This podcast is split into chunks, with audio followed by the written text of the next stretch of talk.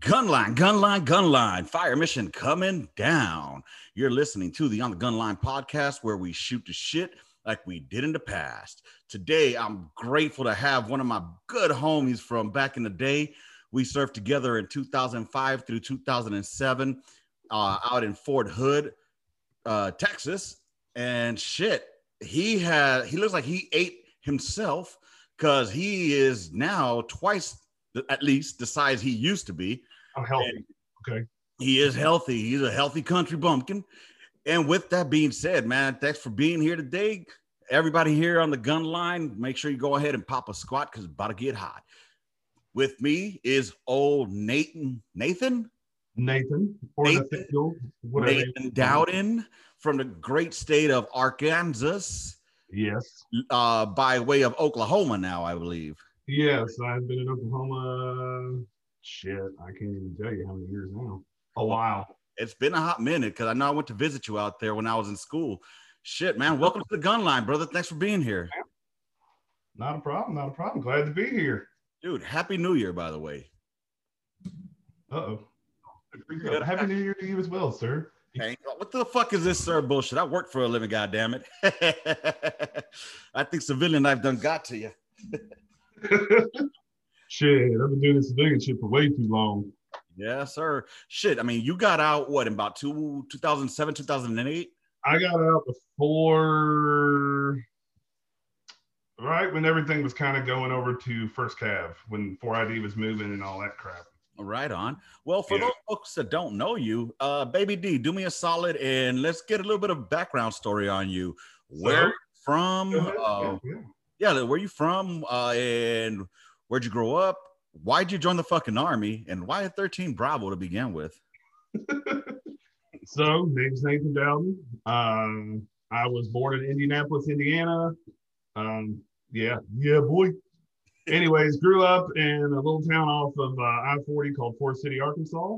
Um, lived there for quite a while. Um, basically dropped out, went and moved to a town called Jonesboro where my brother uh, lived and a bunch of other friends. So lived there for a while, about a year or so. Um, wasn't really going anywhere in life or doing anything in life. So I've been watching a lot of Band of Brothers when it come out. So I was all like, oh shit.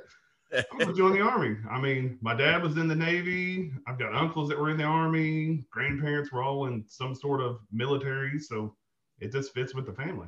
Yeah, no shit. Right on. So how'd you um, walking into the recruiter's office? So went into the recruiter's office and uh, he was a 13 Bravo anyways. So I walked in there. I didn't have to see the videos or none of that shit. He's like, dude, this is what you want. You want to be a 13. I was like, ah, I don't really know. You know, he's all like, dude, you can blow shit up. It's it's awesome. And he was a, a paladin guy. He's like, it's like being in a tank just miles away. And I was like, what else you got? He's like, well, for you, I've got infantry and 13 Bravo. That's it. And I was like, well, looks like 13 Bravo might be the one. what a dick, dude. Apparently, I uh, didn't even have a good enough score to be a cook. So there you go. dude, all you got to do is be able to blink and spell your name, and you can be a fucking cook. well, he didn't offer me cook. Okay, I wouldn't have taken it anyways, though. I guess because you're from Arkansas, they figured, you know what, 13 Bravo was going to be. Yeah. So he helped me actually get my GED because I didn't even have a GED at the time. So oh, oh, shit. Yeah. So he helped me get a GED. He had all the paperwork. I had tattoos at that time, which weren't anything. So they had to take pictures and send those off. And you know, I didn't have a criminal background, so that was pretty easy. So the only hurdle I had to jump was the GED hurdle. Wow. Oh. In Arkansas, if you can blink your eyes, you're pretty good. well, you know that the toothbrush was invented in Arkansas? The teeth brush? Yeah, anywhere anywhere else it would have been called a teeth brush. well, I don't know why it was invented in Arkansas because that place is covered in meth and people usually don't have their teeth. So that's what's up, man. God, it's so great to see you again, man. I mean, um, it's been a while. It has. Uh, I mean, we've we text here and there, you know, keep up with each other. But the last time we uh, actually hung out was for uh, the Quintero incident. Yeah. No, that was back in 2015. It's five years ago. It's amazing how time flies, bro. Damn, has it been five years? Yeah. I guess it has. I don't know. A lot of that stuff, like with Q and then who um I can't remember the other name. Johnson? like a- yeah, a few weeks after, like that was just kind of a dark time. Yeah, it was, bro. Yeah, it It was. was unexpected. You know, at that time, Q was in Fort Sill, and uh, I've always tried to make it a point. You know, when we lived down there, because we live up by Oklahoma City now, but Yeah. uh, when we lived there in Altus, I always try to make it a point, like, hey, any of the old guys, you know, if you're over at Hood or, or over at Sill, you know, give me a shout. I'm 45 minutes west. We can hang out and all that shit. And uh, I didn't even know Q was there or anything. So I wish in the back of my mind, I think, you know, if he might have known that maybe I was closer, he might have called and been like, hey, man, I'm, I'm having a dark time. Be like, yeah, I'll get in the truck, man. I'm headed that way. Don't do anything stupid. Yeah, no doubt. I mean, it, it, it boggles the mind, you know, when you start thinking about shit in hindsight. Hindsight is 2020, you know what I mean? Yeah. I mean, uh, like everybody that knows me and Q, our relationship was never a friendly one. You know what I'm saying? It was like oil and water. but uh, I mean, um, he had reached out to me at one time, um, in earlier in 15, and you know, I tried to reach back out to him, and he said, "I can't talk right now. I'll hit you up later." Lo and behold, I didn't hear from him again, and then a few months later, he, you know, yeah. what happened. So I mean, it just you it, like in my mind for like I'm wondering what what was going on that he needed to reach out, especially to somebody like me. You know what I mean? Like I don't know. Yeah. I don't Out of know. all the people to reach out to, he reached out to you. Right. So I'm wondering, like, oh shit. I mean, how bad was the shit that he was going through that he was just, I don't know if he was reaching out or just wanted advice or anything. You know what I mean? But Yeah. either way, no matter what our relationship was in the past, you know, I'm still here for a brother regardless. Oh, You know? yeah. Definitely. It's it's a brotherhood. I mean, it really is. Yep.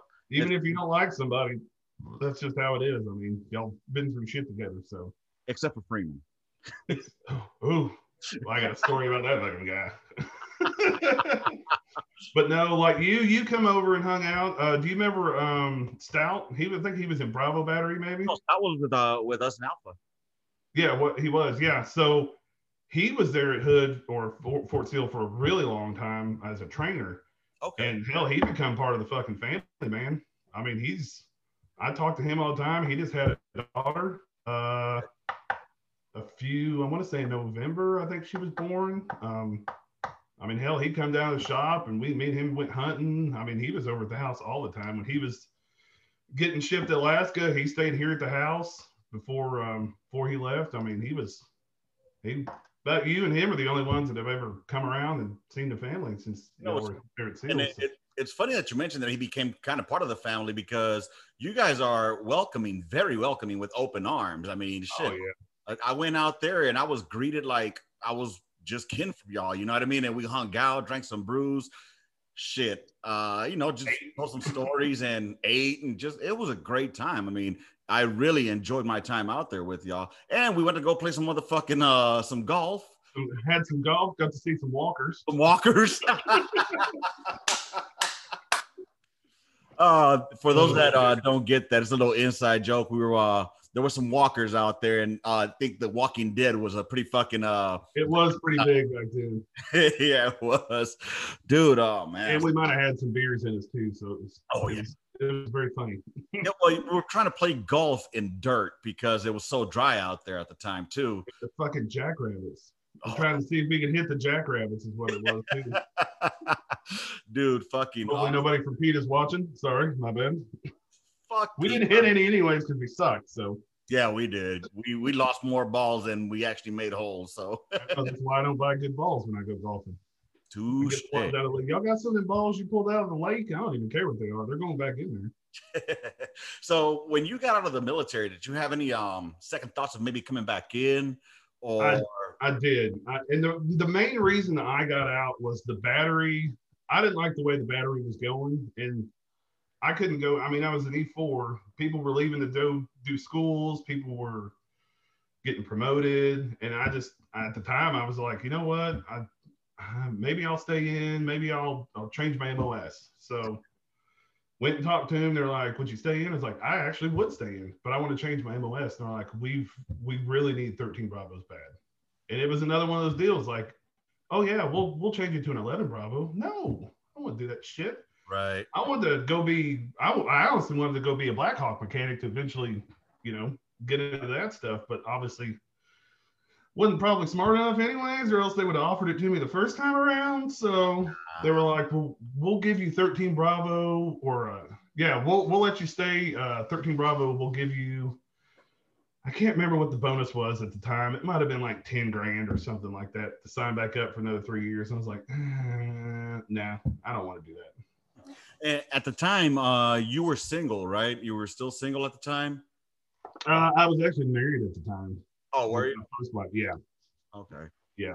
So, anyways, I ended up going back, um, going back to Arkansas, and man, I, I found it, I found it real hard to find jobs. To be honest with you, I had in my mind, you know, when you get out, you're, you know, you're going to be solid. You're going to be good. I went to the job fairs and all that shit, um, which ended up getting me into the industry I'm in now, but man, I applied for like Loomis, um, Pepsi, uh, the prison, because there's a prison there in Forest City, which I couldn't get on. I was great on paper, but I couldn't get on with them because I had credit issues. Oh wow, okay. They won't let you on if you've got you know pending credit or bad credit. I guess they think you might get paid off. I don't know what happened. Be extorted. Yeah. So, um, which obviously it was that damn military star card was what ultimately got me. Even when you're out, they fucking find a way to fuck you. Oh yeah. Oh. So ended up um, basically going to the papers and looking in the papers trying to find stuff. Uh, got linked up with a, a rice farmer. So do you hear that? Hear what? Like a beep. The voices in your head? No, when you're talking, I hear a beep. Hmm. Echo. No, it's not an echo. It's like a feedback type beep, but we're good. Go ahead. Oh, really?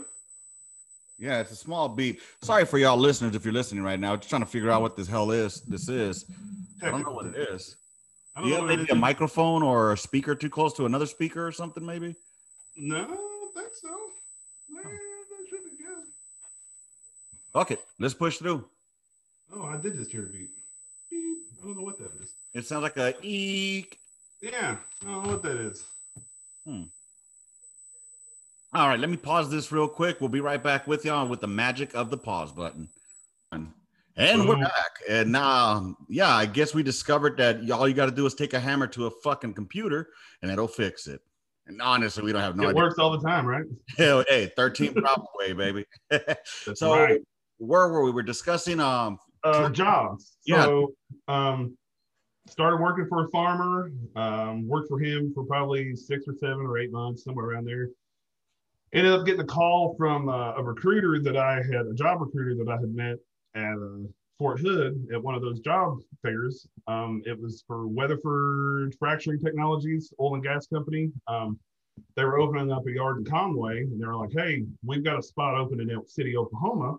Mm-hmm. If you go over there, whenever we open up the yard in Conway, we'll just transfer you back." And I was like, "Shit, why not? Like, don't have much going on. Marriage is fairly in the dumps, anyways. So off I went. Um, worked, and I've been in oil and gas since. Um, Shit. Yeah. Uh, let's see. I worked for Weatherford Frac for about a year.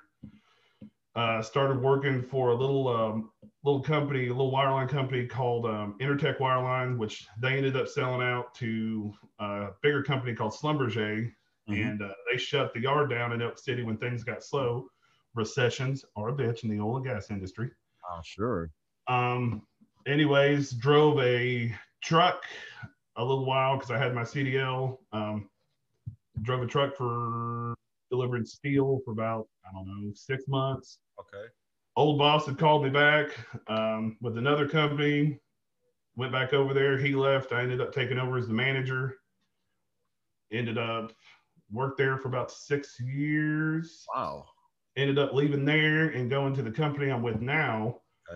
And I've been with them 2021 will be seven years and I'm work just worked my way up to you know a, a, pretty good management position now. So right on, dude. That's great. I mean, and I think that a reality check for a lot of us is when we get out, we know is that we think that having that DD two fourteen or that you know having that military back. You think when you get out, like shit, everybody's gonna want to hire me.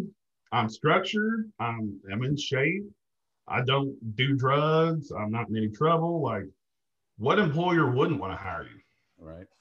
I mean, unfortunately, at 13 Bravo, that job does not translate into anything in the civilian world at all. Like, absolutely nothing. At least, you know, like an 11 Bravo, a police officer or something like that, you know, which we, uh, 13 Bravo in a sense still is an 11 Bravo. We did 90% infantry stuff and we were deployed anyways. Mm-hmm. At least my deployment, you know, when we were deployed, because we weren't uh, a hot gun or nothing like that. Right.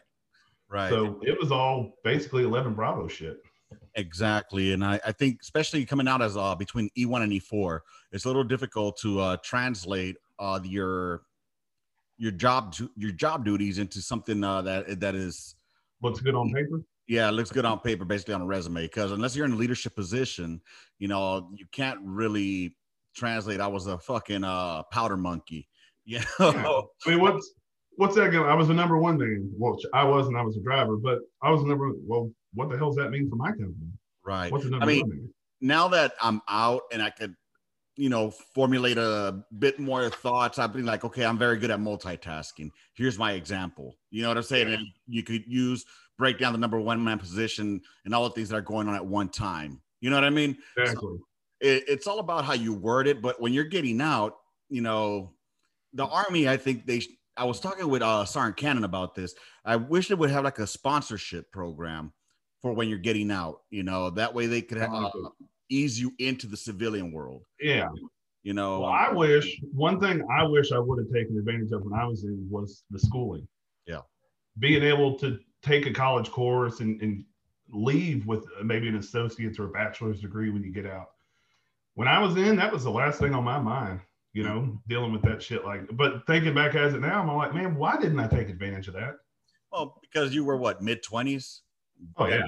That really wasn't on the mind, you know. You're trying to play catch up to all your buddies that were out in civilian life, living the fucking fun time, or you know, uh, what we would consider something living in the real world. So, like, fuck, what yeah. did I miss out on? I want to catch up, but at the same time, shit, I also got responsibilities coming to me. You yeah. know, so that's and it was, you know, I, I wish I would have taken advantage of that because I saw a lot of guys doing it. Uh, Cruz was one of them. You know, whenever we were all still in, he was going to classes and shit like that. Yeah. It just, you know, Sergeant Landis was doing stuff like that. Like all, all the older guys that were, I don't know, because I mean, Cruz was the same rank that I was, but I mean, even like Reen and Quintero and all them, like they were being pushed by their you know leader tank to kind of hey guys let's y'all probably need to do this. It looks good on the board promotion boards and shit like that too. And at that time i wish i would have had that same thought process. Right. I mean i towards the end you know I, I really started giving more of a shit about trying to learn you know the gun the number one man position you know the cheat sheet. Because i remember one one deal we did was uh, they were trying to get everybody in the gun kind of certified or at least you know good knowledge of how to operate in case somebody went down. And i wish we would have done more of that right. you know, it started out because when we started 277 i mean shit we didn't have equipment. When we started getting equipment like we still didn't have enough people to do everything. So that would have been a perfect time to say all right all these new guys let's try to bring them in and let them learn some of this stuff. Because when I went through uh, OSUT, I was actually on the 105, so I didn't know shit about the Paladin. Okay, you know, and and I think the um a lot has to do with it as well with the operate the op tempo was you know yeah. um yeah your primary MOS is 13 Bravo. However, we're going to be going to Iraq here at the end of the year, and um you're more than likely not going to be shooting a fucking howitzer so yeah, you could learn the outside and certify on paper, but uh, what you're gonna be doing is get used to this 1114. This home oh, yeah. Be your home. You know what I mean? And, and the field problems started transitioning into more of that towards you know once we got closer, it was almost like the guns were just taxis to fucking get us where we needed to go, and that was it. Exactly, dude. I think we only went. I mean, we shot a few times. There were some great times shooting in the field with the Paladin.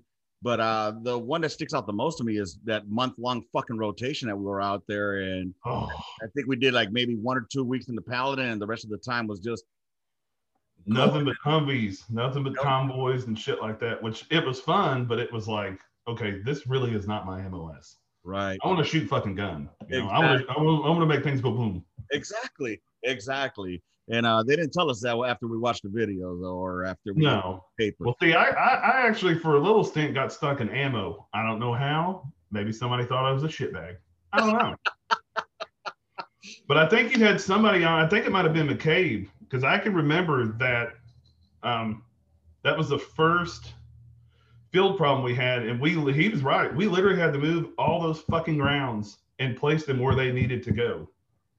Damn. We literally worked i can't remember how many hours we were out there before anybody else was and they just dropped everything in one spot well not everybody can pull in right there so you have to space all that shit out we literally had to hand move all that shit where it needed to go Fuck that, dude. after that i was all like okay i have to find a way to get into a section and i need to do it quickly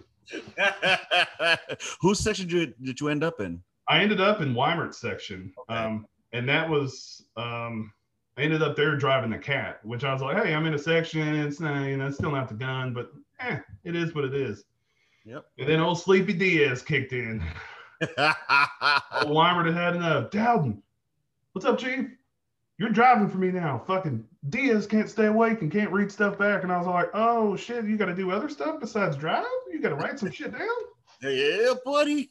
I struggled with that because that shit was coming over the radio quick. And if you were just kind of like, eh, oh, bad. yeah, you got to keep that motherfucking um. You got to keep the, the paperwork on point. What you kind know, of and every now and again, you kind of mess up and you, you may have a round that sits in your tube while you're driving down the trailhead, too. I've heard about that story. Right. I think old Dozy Diaz told me about that story about uh, a certain section chief whose name will not be said, even though it probably was already said.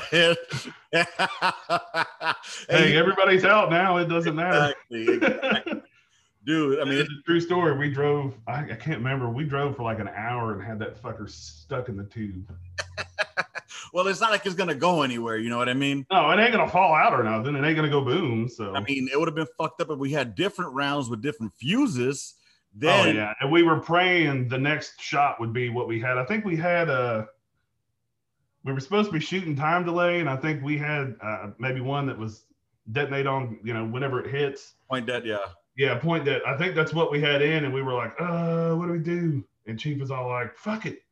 We'll leave it in there. We'll shoot it on the next one. I was like, hey, that'll work. Fuck it.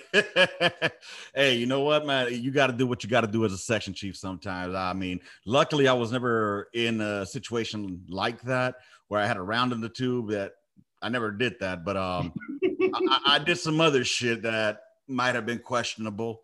But Well, uh, questionable. It happens. I never fired out and I always fired safe. So, Hey, that's all we're matters. that. So yeah, man. I mean, dude, it's it's a trip. You know, um, being able to catch up with everybody on here. You know, like catching up with Cruz this last year before you know he passed. Yeah. Catching up with uh with you, catching up with Diaz. Just a lot of members out in the military. You know, I I, I find this being really great because it's a good way for us to keep in touch together. You know what I mean? Without it, Yeah. it has to be a fucking funeral. without it had to be a funeral or you know obviously anybody had to really travel much anymore you know it's uh, everybody lives so far away from one another that it's all like you know i can't just run down and "Ah, i'm gonna go run down to fucking lopez's house real quick fuck that's six hours you know Yeah, yeah, for real, dude. you can't just run down to lopez's house Dude, no shit. And how far are you on now? You're out by Oklahoma City now, right? yeah i'm up by oklahoma city now but i mean i travel so much i say travel i'm down in midland i was down in midland earlier this week i mean i'm i'm back and forth with the way you know with with the way this covid has really hit my business uh, or this industry oil and gas industry as a whole has been really really tough this year um, to How has manage the business and people. Well, people aren't traveling, you know, planes aren't flying and stuff like that, and everything getting shut down. There's less need for oil, you know, to, to make the fuels and everything else. So we had that hit us. Um, the Saudi Russia kind of pissing contest, they flooded the market right before all this, which dropped the fucking pricing down. Mhm. And then for some reason on an election year, oil and gas always sucks too. So we've had three things that have hit us, and I've seen, you know, business I'm with, the board has basically shut down all operations here in Oklahoma. So I've had to lay people off, shut down a business here. Fuck. Yeah. So, you know, I'm I'm working from home. I have nowhere. I have no office to go to. This this is my office. Right.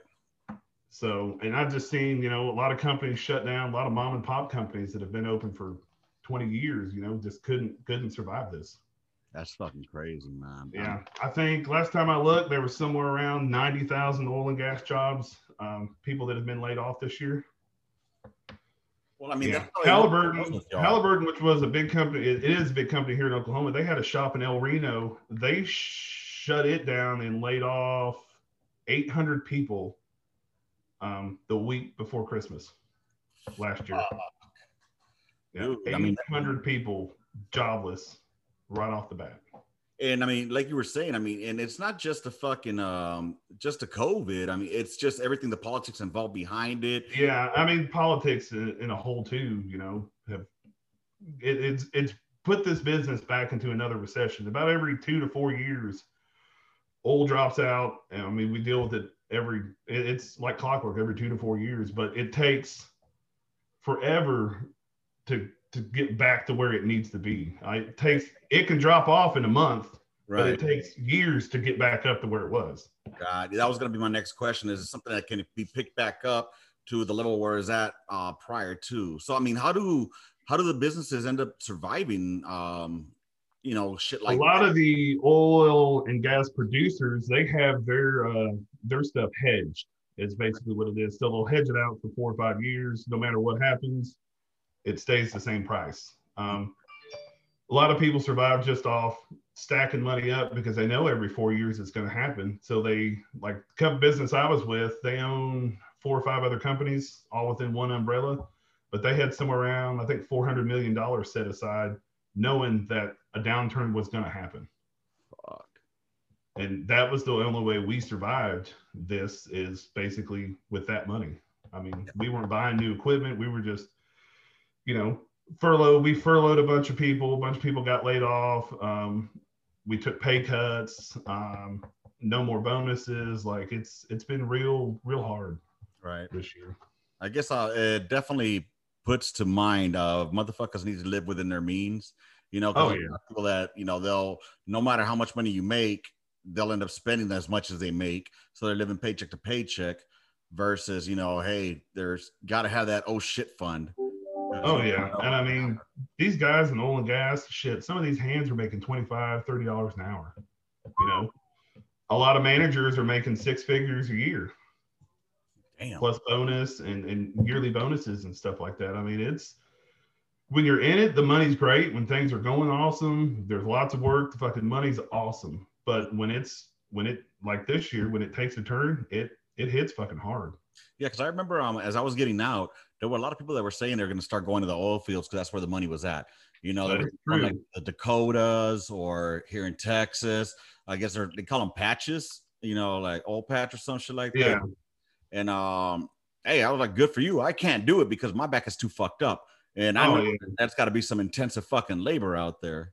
Yeah, some of it can be, and a lot of heavy lifting, and obviously bending over and, and moving your body in ways, that, you know, so someone like you who's got to fuck that back, it would just make it 10 times worse. Yeah. I mean, I heard that there was people coming like flying from out of state, like from Florida, for example, will fly into Texas, do their two weeks, and then fly back out because they're off for like a week and then come back again two weeks.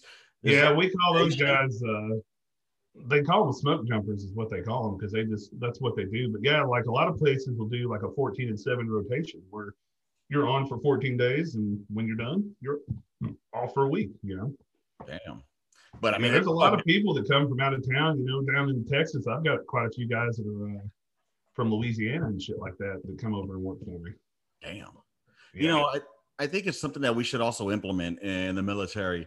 I mean, they did. They started doing it when I was getting out. They would start showing like um, there would be like unions that would show up and give like apprentice apprenticeships for like really? welding and shit like that you know that's definitely great especially for somebody that's getting out because you know what uh, education or higher learning in college is not for everybody you know it, it takes a lot of work and you've got to kind of i guess want it i guess is a yeah like you've got to stick with it it's not something you can just kind of do a little bit of and then set it aside it, it's constant i mean right. i saw my wife do it you know she's been in school not anymore but she was in school most of you know our whole relationship, and she just got her master's last year. So Was she a nurse or what was it that she was? no, she works. Um, she works for the uh, school systems. She's. Uh, I can't remember what she does now. Something with money. right on, dude. I mean, That's all I know. you know, I just I'm a firm believer in um in you don't need a fucking college degree for everything. You know, uh, uh, an associate's degree has become a fucking the equivalent to a high school diploma. You know, the. I, I, yeah, I agree with you. it basically, I mean, and then people go out and get these degrees and something that has absolutely nothing to do. With liberal arts. Yeah, I don't even know what the fuck that means, but Finger. I got a master's in finger painting. dude you know and, and then they come out though ex- expecting to make 60 or 50 a year but you have no experience to back that piece of paper up you know No. and like you said though in the military if joe was to take his time and do the education thing and say he has a plan i guess the biggest thing is having a plan when Yeah. you're out you know I didn't have a plan. I was all like, you know, when I get out, somebody's gonna give me a job. I'm gonna fuck be set. yeah Was totally not the case. Yeah. You know, Especially- my wife says uh, they've got a pretty good uh, technology um, degree there, and they're all saying IT is going to be IT and aerospace is what what the big industries are going to be. and, and that's cool, man. They can have that shit. But the way I figure it, I'm gonna teach my kids how to use their hands, how to work their plumbing, how to work basic electricity, because you know what? Those are the fields that are still gonna be needed. And in the future, those are the fields that are gonna be paying buco fucking money, Oh yeah, you know, because a, a, a plumber will come in just to come and see your shit and diagnose it. 75 bucks right there. Bam. Oh, Yeah. you got a leak, you know, you got a leak. I can fix it for another two hundred. Exactly. And you know, people get mad like, oh, why is he taking all that money from us? Well, that's expensive as fuck to twist a wrench. Well, you also got to take into account that he's doing the job that you can't do. Exactly. He's got the skills. That's what I tell my boys. Told both of them. I was like, I, I don't care what y'all do. I just don't want y'all to get into oil and gas. y'all get a tra- get a trade because I, I'm telling you, dude, this is a stressful industry to be in. Yeah. It's hard on me. It's hard on my wife and the boys when I'm traveling all the time or late up at night. It's it's just hard on them. Plus, I want my kids. I want my kids to do better. Right. Not saying I did wrong, but I want them in an industry that's not constantly doing this. Right. I want them to get a trade. Exactly. HVAC, electrical, welding, plumbing, something. Something that's going to be needed in the fucking future. You know, and even Because- if it's not something that they go into as a career wise, it's something that they'll be able to do at home. You know, because nothing's more manlier than being able to fucking fix your own shit at home. Oh, You know yeah. what I'm saying? And it's, it's way cheaper too. Oh, a lot cheaper. Plus, there's nothing more embarrassing than when your old lady tries to call her dad and say, "Hey, pop, can you help me fix this shit? Because my husband ain't worth a dick." Yeah. Because my husband don't know shit. But Oh, not just that, trade schools are are generally cheaper than it's, it's a two year getting a two year associate's degree. I mean, you know, there's a, a great welding school here. I, I want to say it's somewhere around like ten or fifteen thousand dollars. wow. But when, you, but when you get out, you know how to do all types of welding, and you're a certified welder. Fuck. And it's like a, six- it's a six month program. You're done. You can go to work. Those fuckers get paid bank too, man. Yeah, my brother-in-law, uh, when I first met my wife, he was pipeline welding, is what he was doing, and shit, he was making fucking shit tons of money. Yep. And then when oil and gas took a crap, hell, he he took a six month vacation, didn't do anything, had enough money stacked up that he didn't have to do nothing. Hell yeah, dude. Yeah. Now he drives. Now now he now he owns his own trucking business. So you know what? Can't be mad at that. They no, can't. I'm not. No, I'm not. That's fucking awesome. Shit. At least you got a job there in case you uh shit goes down south. You you know how to drive a truck. You got a CDL, right? Yeah. Well, I mean, even like me looking for a job uh, in Oklahoma, I've, I've found a bunch, but they all want some sort of associates in, in business or bachelor's. I'm like, guys, I've literally been in management for 12 years. You What can't fucking teach that at school. You- Exactly. You can't teach that.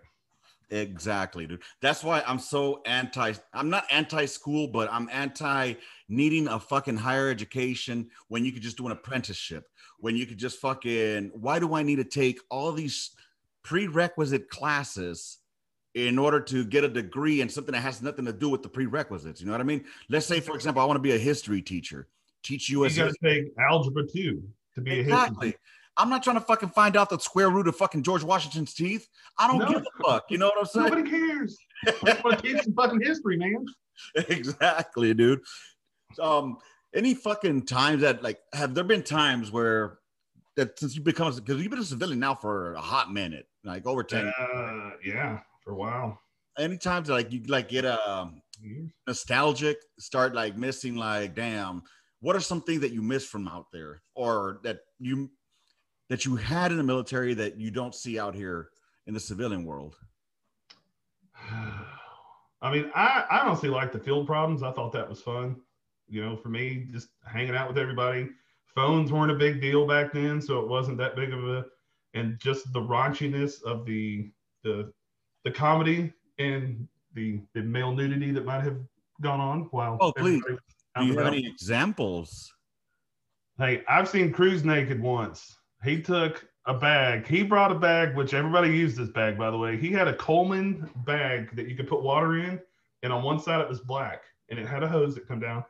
He just leave it on top of the gun, and that way when we were riding around all day, that water would get good and hot. Well, he one day was all like, "I'm gonna take me a shower," and he literally went out to the tube of the gun, hung that some bitch up, and took a shower, butt ass naked. Hell yes, I miss that shit too, man. I ain't gonna lie. I used to do that shit as well. I would get the um the water jugs. Oh, that shit was so cold. no, not after in a fucking hot Georgia summer. Well, I don't, I don't know about no Georgia summer now. Know, um, Georgia summer was bad. It was bad. Well, I would just have them fucking dump it over me. Uh, whether my gun or a number one man, just have them dump it over me. I would stand inside of my uh, drip pan and then Mhm. just lather up. I'll tell you what I did not like was uh, in Fort Hood, um, the humidity. I fucking hated it out in the field. I don't know if I, Oh yeah. I don't know if it was in in here or I mean if it was in Texas or if it was in Georgia. By the way, probably both. All I remember was one of the It was probably more in Georgia, but fucking those Texas fucking heat, that shit out there. Oh my god, dude, miserable. Yeah, I remember going to the wood line with two canteens to go do a quick fucking bird bath. Right. Yeah. I put on a crisp new uniform, fucking feeling good. You know what I mean? Oh yeah, definitely Georgia because I was an NCO by then, so I needed to look good. So you know, I'm like, I'm crisp. I feel can feel good. I'm telling you, I walked about another maybe 75 meters from the wood line to the gun. By the time I got to the gun, I was all Sweating fucking sweating and stank all over again, bro. Not looking good anymore. I tried. At- At least I tried. You know what I'm saying? Yeah. Um, that was one thing, and I, I, you know, the barracks parties, just the camaraderie of it all. You know, I've got some guys I work with. Um, you know, oil and gas industry again. It's it's a tight knit group of people. Mhm. I know a lot of people, not just from Oklahoma, but Texas, Colorado, North Dakota. I mean, I've been blessed with meeting a lot of great people. I've met some real shitbags too. But um, you know, just the camaraderie of everything, kind of like what we're doing now, what you do with your podcast. You know, bringing guys on that you may not have talked to in 20 years. Right. You know, just in, enjoying that kind of stuff. So I mean, it's good that you found yourself in a field where it it has some of the culture that you had in the military. And it's getting softer. It's becoming a way softer oil and gas industry. Really? It's surprising enough. You know, these hands. You know, these guys all want to work and they want to make good money, but they don't want to work the hours. They Uh, don't want to be gone from their family that long. And it's all like, guys, like this is what it is. It's kind of no different than going out to a field problem. You know, when you're there, you're not going fucking home. So you better pack all the shit you need, unless you're broken or something happens. But um, it's, and I don't know if it's generation or what it is. It just it's becoming a softer oil field where you're you're almost um, as a manager or someone in management, you're almost held hostage by the people that work under you. They're gonna HR you, some kind of fucking uh, report you for some reason. Then that's bullshit, dude. And it's crazy how Yeah, I mean, you know, they're going to say, "Well, no, I'm not going to go out and do that job because I've already worked my 14 days." Well, guys, man, let's help the company out. Let's let's take take this job. You get a little extra hours, and I'll I'll make it up for you. I'll give you two extra days on your days off. right. You know, you just can't work with them. So it's basically it's it's like the alphabet. I comes before you. It, it's exactly what it is. You know, they want their paycheck. They want to work their 14 and seven. They want to go home. Which, hey, I, I get it. But you know, at the end of the day, if you work a couple extra hours, you may help somebody else out that might have just had a newborn baby that wants to stay home a little bit longer. Not only that, that type of shit gets looked at at um when it's time to make some cuts. It you does. and it it's just like I remember um when we would have the um in the military they would do the AER the the funds like you know the Army Emergency Relief donated Yeah. like that, and um I remember somebody placed it in the form of like you don't have to give, you don't have to, but it's Mhm. highly encouraged that you do because you know Even if you're an E nothing private, eh, five bucks is five bucks, you know. hmm Plus, you know, for example, let's say you have a pass that you want to put in for, the commander might look a different way of like, did he, uh, you know, assist in our? Did he pitch in? Yeah, and if not, it could be one of those things like, you know what, he put him on CQ instead. I'm not saying that it happens. I'm saying that. It more than likely probably does. so I mean, Because I mean, yeah, when we were furloughing guys and trying to, when I was trying to pick guys and who, I would go to my managers and just basically, hey, like, who do we need to keep? Who's going to stick around? Who's helped the business? Who hasn't given us any shit? Who do the customers like? Right. Those guys I put in one bucket. The other guys we decided to either furlough or let go. Yeah. I mean, and that's just that's uh, that should be in any kind of industry, I think. exactly, because at the end of the day, they become a liability. Exactly. I mean, they're not going to be willing to help at all. Right. That's So- crazy shit, man. Crazy shit. And I missed uh, another thing I missed, which may be kind of weird. I actually missed the deployments. You know, I only went on one, but just something being out there and knowing that everybody that's there with you all has your back. No matter if you're having a hard day, things are going good, you're having problems with the homes. Everybody, it's just it's just a big family. It is. You know, and uh, a lot of us uh, that have deployed, we miss it. Um, I'm I'm there with you, bro. I miss. Oh yeah, I mean, I, I miss it. I, I sadly enough, I do miss it. I don't. it's not even the money or anything. It was Right. just maybe a little bit of the excitement and just, you know, you're, you're there with all your friends and family. I mean, you know, because everybody you were in the military with, they're all family, except Right. for the really shitty ones like the Freemans, not family at all. Um, Thankfully, he yeah, didn't you know. Oh, I got a good story about this guy. Um. Anyways, yeah. So those are the stuff. So Freeman one time, I got the, got a great story on him. Did not show up for PT, so I was the chosen one to go find Freeman in his house. So Chief says, "Hey, go find that motherfucker, drag him out of his house, bring him here." And I was like, "Oh yeah, sure." E, I think it was an E three or an E four or something like that. I was like, "Fucking got this, Chief. Got you." So I go to Freeman's shit shack. It was literally like a rundown ass double wide trailer, and he had just recently got married, I think, at that time too. oh wow. Um, so knock on the door, and I'm all, and I think at that time we still had BDUs, so I was, you know, decked out my BDUs and all that shit, banging on the door, and his wife opens up. Yes, I said, I need Freeman. Where's he at? She's like, oh, he's still in bed. I was like, his ass should have been at PT. That's where his ass needed to be. So I walk in the house, and they have got dishes just covered up everywhere. The house is smells like cat piss, and I never saw a cat, so I don't know. Anyways, this motherfucker comes rolling out of bed, comes walking in the living room in his underwear. He's all like, "Oh, hey, what's going on?" I was like, "You need to get fucking dressed, and you need to get in my vehicle and come with me now." Well, I don't know, man. I'm I'm tired, don't feel good. I was like, "That's not an option. Get your shit on." So he comes, go get some shit on. He comes out in the most wrinkly looking shit ever. Even his fucking top, his his hat was wrinkly. Like he just drug everything out. Boots weren't shined or nothing, dude. He uh, fucking. I'm so glad they got rid of him. But I get get him back and Tank before even my chief before Weimer could get to him. Fucking Tank was all over his ass. Oh my god, dude. And I think shortly after that, I think they ended up uh, kicking him out for. Uh, I think it was failure to adapt. I think is what it was. More than likely, because I mean, I don't know why he didn't get kicked out in fucking basic. Did you go to basic with him? Fuck no. If I had, I'd have been begging for somebody to fucking kick him out. it's it, it- you know it makes you wonder how motherfuckers like that made it through the cracks. You know what I mean? I don't know. Like this is the same dude that showed up with two different kind of boots, with a jungle boot and a fucking uh, a different boot. This is the same dude that went AWOL while living on post. Yeah. How do guys like that even get in? And they still get a DD two fourteen when they get out, and it's uh, is it an honorable discharge or or General.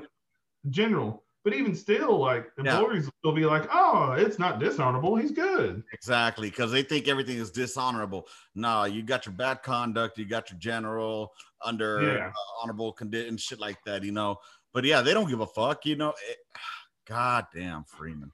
I know I he feel sorry for whoever, wherever he ended up and wherever he's at now. I hope he's living good. and I hope he's fine. But I could not imagine deploying with that guy.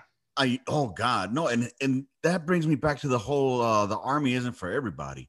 Yeah, everybody should go ahead and get a, a chance to do it, but if you can't make it, you can't make it. You know what I'm I mean, saying? the recruiter should have been like, no, I ain't trying to put this motherfucker in. Fuck that.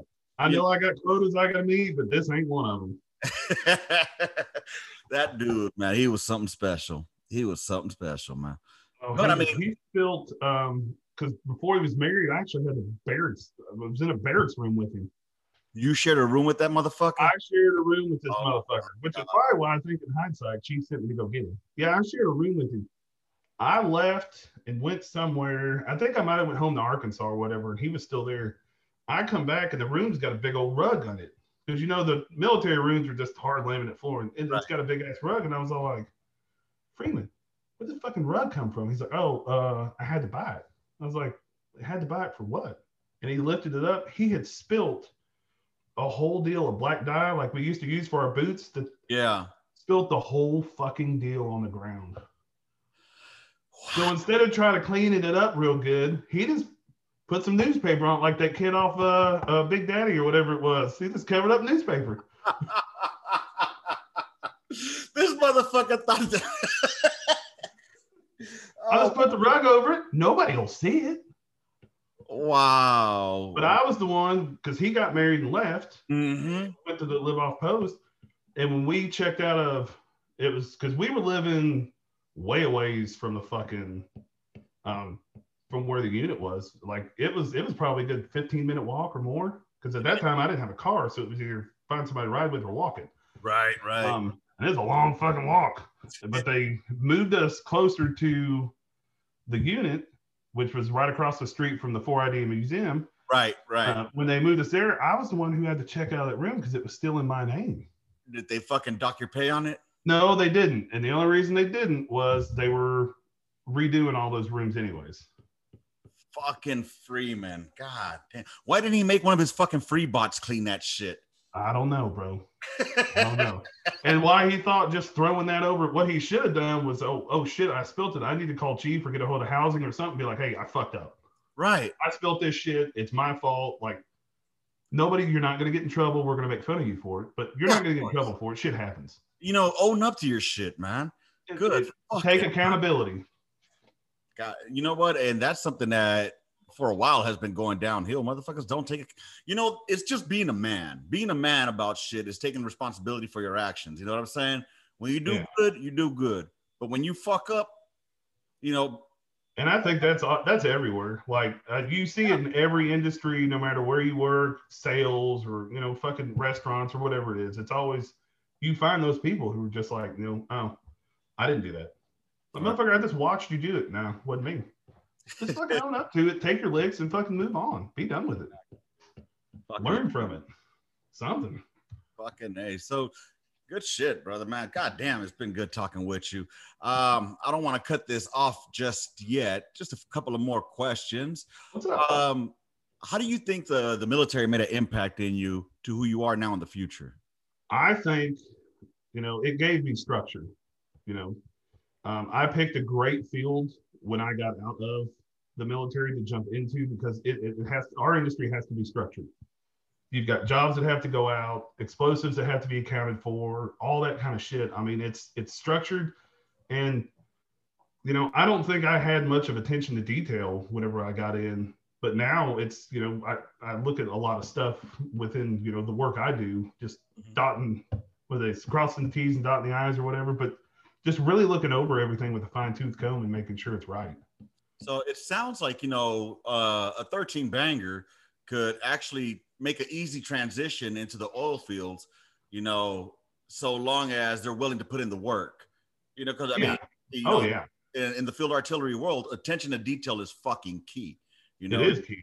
You know, having your azimuth off just a little bit and that round impacts on on friendly troops, you're fucked. I mean, you you've got to be attention to detail with that kind of stuff because people's lives depend on it when you're in. And Not I- just your life, but the people, the lives around you.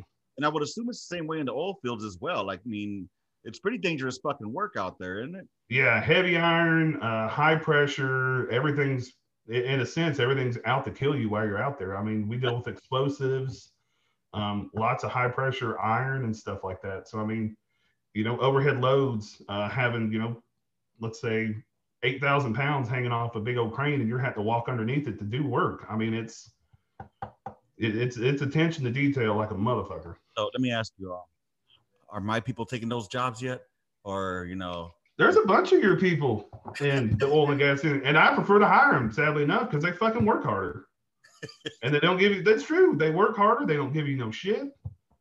Their attention to detail. I have had some bad ones, but they're they're really proud of the work they do. right, right. And it's not just your brown people, but I mean, there's white people and, and everybody else. You know, I've I've met all walks of life being in this industry.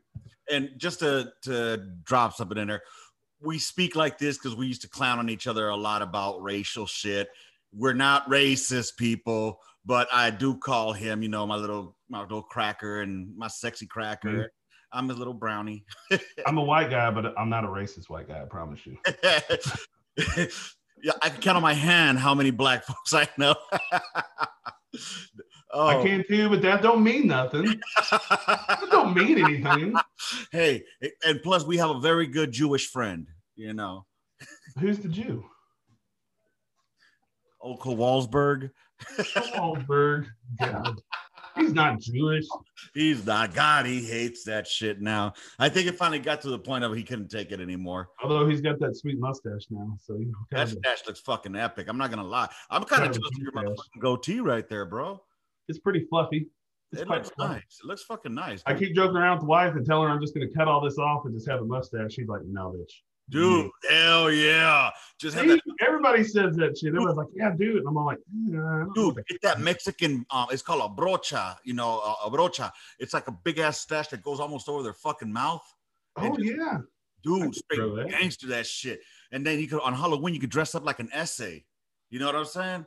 Damn it. Well, that that that would be racist if I dressed No, up wouldn't. that. No, it wouldn't. And then you could be big Joker, and then you got little Joker, and then baby Joker, bro.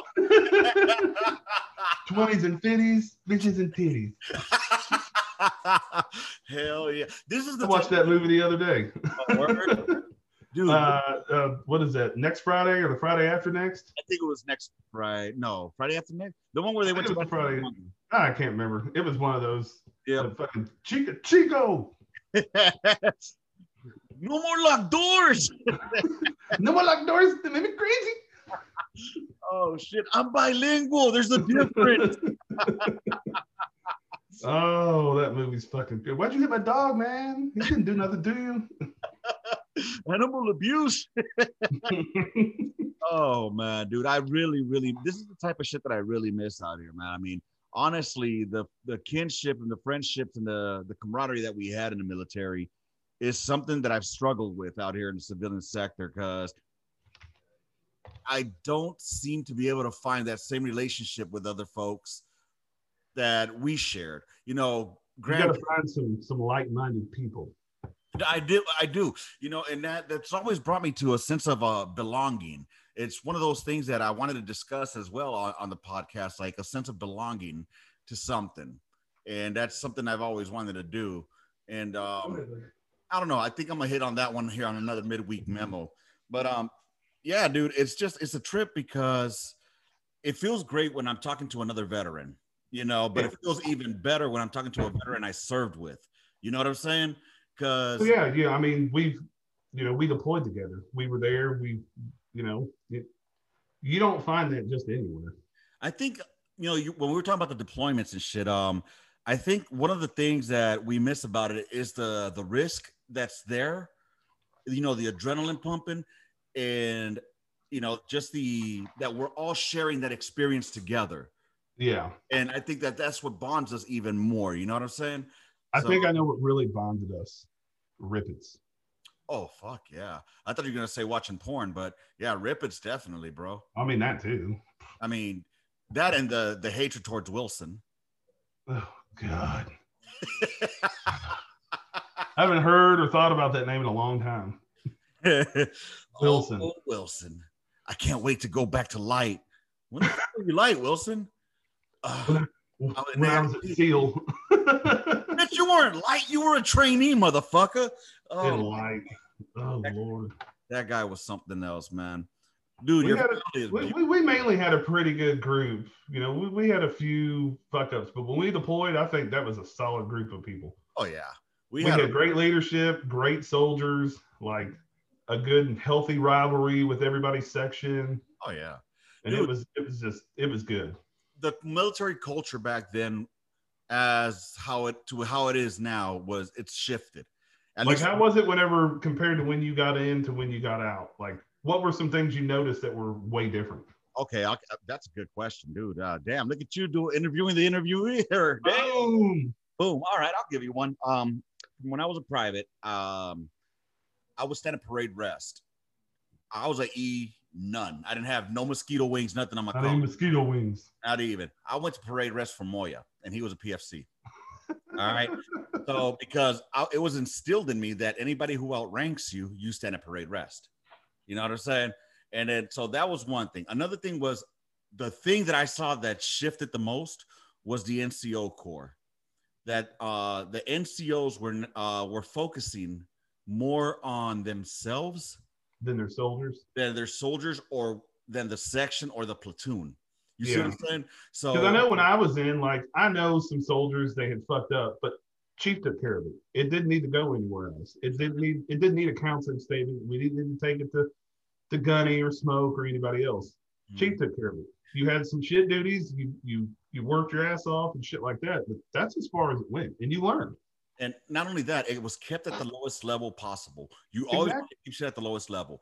But that, one of the biggest shifts that I saw, like I said, was um, I saw the leadership of uh, uh, Sergeant Taylor, Weimer, Dufour, you oh, know, uh, fucking Pete, uh, Campos, fucking uh, solid, solid NCOs. Yeah, dude, fucking solid. I mean, and they were tight together. You know what I mean?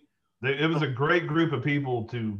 I think we were all blessed whenever we got to 277 to have that kind of leadership because we learned from them how to be leaders. Uh, you know, the guys that stayed in longer. And I also think we learned more about the guns and about being in the military from those guys from watching them. Dude, and that's one thing I learned was like, you know, I, I as I was getting out, you know, I was still trying to fucking guide my soldiers, try to be there for my soldiers. I wasn't going to be my soldiers' friends. That's one thing I wasn't going to be, but I was going to be there for them. I might chew your motherfucking ass out and digging it, but right afterwards, I'm gonna be like, all right, now let's go fucking do this. You know, let's go hang out. Let's go. Yeah. But there was, it was just different, dude. And I just saw that I saw a lot of motherfuckers getting promoted with uh not worthy of promotion. You know, they were promoted to sergeant just be simply because of the time that they've had in the military. Yeah. And dude, I don't give a fuck if a motherfucker's been in eight years. If he can't lead, he can't fucking lead. Don't you know? put him in a leadership position. But here goes the good old army, and they're fucking t- like, oh well, he has the potential. No, ask the first line leader if he has the potential. There's a reason that motherfucker's still there. Exactly. So I just I saw that, and I I saw the the NCO Corps again go more to being wanted to be liked versus being respected and feared. If that makes sense, because I feared the fuck out of our NCOs, but I oh, I did too. Well. They were well respected, and any of them asked us or me, you know, hey, Dalton, go down here. Yes. Mm-hmm. But and gotcha. There was still some. Oh well, you know, my chief's got to do something else. You know, yada yada. No, you fucking go do that shit, and you can take the chewing from your chief later. Exactly, dude. And that's another thing, bro. Here's another one that since you brought this up, you're opening up can of worms here. Um, the only time you would ever talk to first sergeant was if you had like a Red Cross message or you're about to get your ass dug into. You're about to go see the oh, man. Yeah. Other than that, he had a good first sergeant. First sergeant Britton would talk to anybody. Got it. But you know, I never had any um I just know the leadership that he had. You know what I mean? Oh yeah. But it's not like I ever had like a, a one-on-one relationship with him. yeah I I'm like, know oh, hey, what's going on? You know, what's Right. It wasn't one of those things right there because again, back then the only time you talked to your first sergeant was Red Cross message or your ass is in deep shit. Exactly. And uh, I was in deep shit when I had to go see him and fucking Flores for uh yes, Little- yes. A little drink a drink drink. I know you, and because of that, you caused everybody had to go stand up in that fucking conference room that everybody's brains had to go get gone through. really? Yeah, because Um, since you had liquor, everybody else had to have it too, right? I guess, but uh, hey, at least I didn't snitch on nobody. God damn it! I went down with the chip. Right, I went. I went down, took it all on my own. I did, Chief. I did. But no, I mean, that's one thing. That's the shit that I've seen. That you know, yeah, you could have a personal relationship with your soldiers, but it's always got to be a professional. You know, Yeah, and you got unless you find those onesies and twosies that know how to flip the switch. In Korea, you saw that a lot. Motherfuckers knew that. All right, during party time, we're partying, but work is fucking work. I'm still yeah. cheap. But probably over there, you probably had to, because I mean, that, that's all you got. All the people you have to hang out with, everybody you fucking work with every day. So Oh, yeah. You know, you it really don't have much of an option. Didn't. You really didn't, because you always see each other in the same fucking club in the same fucking ville all the time. Yeah, you're gonna run into them all the time. You may as well just grow to like them. What are some things that um that you really miss about the uh the military? If you could, Going to work, go, going to work with my friends every day. yeah, I mean, that's you know, I love going to the motor pool, even though it fucking sucked. But seeing everybody at the motor pool, um, you know, barracks parties, mm, Fuck they're pretty fun. Lopez jumping in fires and shit like that, you know. allegedly, I was pushed. No, there's a lot of people. I think everybody else's stories line up pretty pretty well. I think you're the only one that says you were pushed into the fire. Dude, all I remember that night was uh, prior to falling down on that, Chooks had he was walking around with a bottle of fucking I don't know if it was Presidente or Dom P, but just fucking taken to the head, bro. And Oh, I fell in the fire. Good times. I Oh, think two people fell in the fire that night, didn't they? mm-mm. I fell in, and I think I thought maybe Grenice is Grenice tried to jump over it or something like that. Didn't he get caught up in it? something about that. Yeah, all I remember was he said he woke up with his uh, shoes that were melted. Yeah, I think he tried to walk through it or jump over it and landed in it or some shit like that. yes, sir, dude. It, um, it was great seeing Grenice here. Um, you know, under different circumstances would have been better, but uh, hanging out with Grenice, hung out with Roberson, even Musty McCabe. It was good hanging out with him and Kowalczyk and um and Bash. You know, Yeah. it was really good seeing them linking up. I'll tell you what, uh, there was no social distancing involved. Like Man, who's got time for all that shit anyway? I'm just saying, like we saw each other, we hugged, no mask, no nothing. Yeah. Guess what? I'm I'm still good here. So,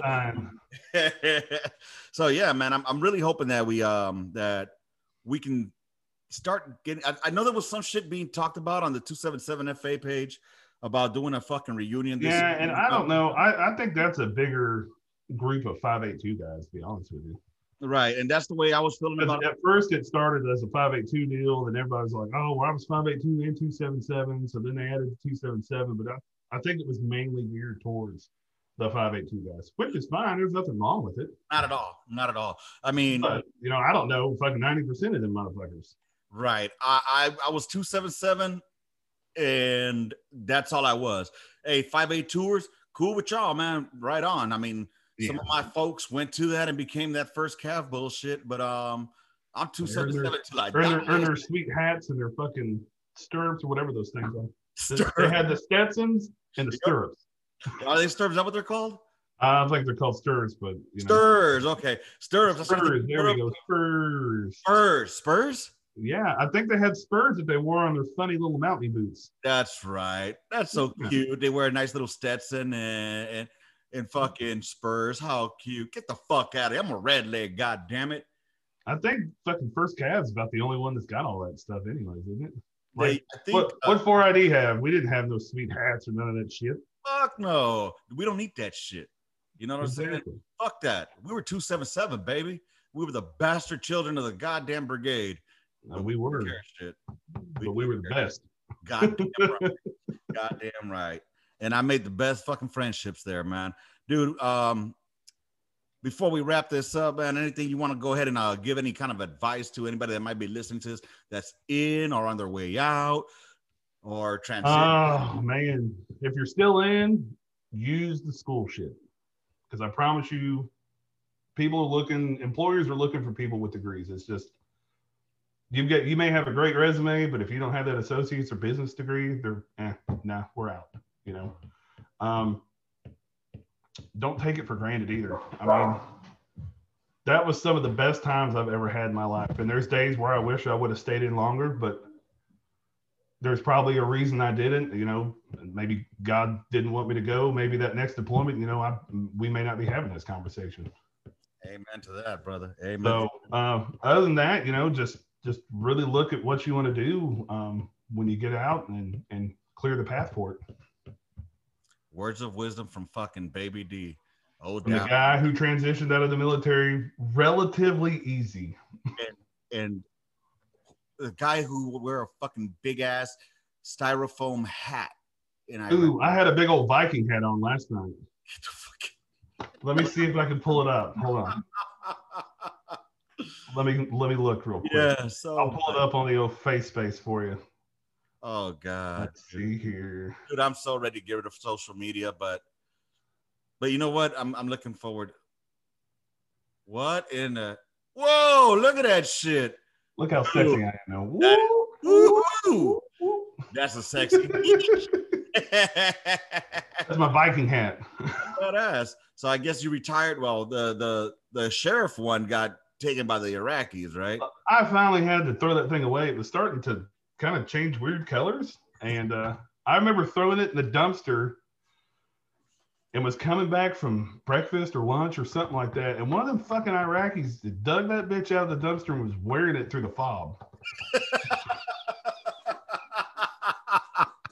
Those motherfuckers would fucking take anything you throw out, man. I know. And of all the things for me to stuff inside of a, a duffel bag, why would I stick a big giant blue foam hat in there? Because you were fucking doubting.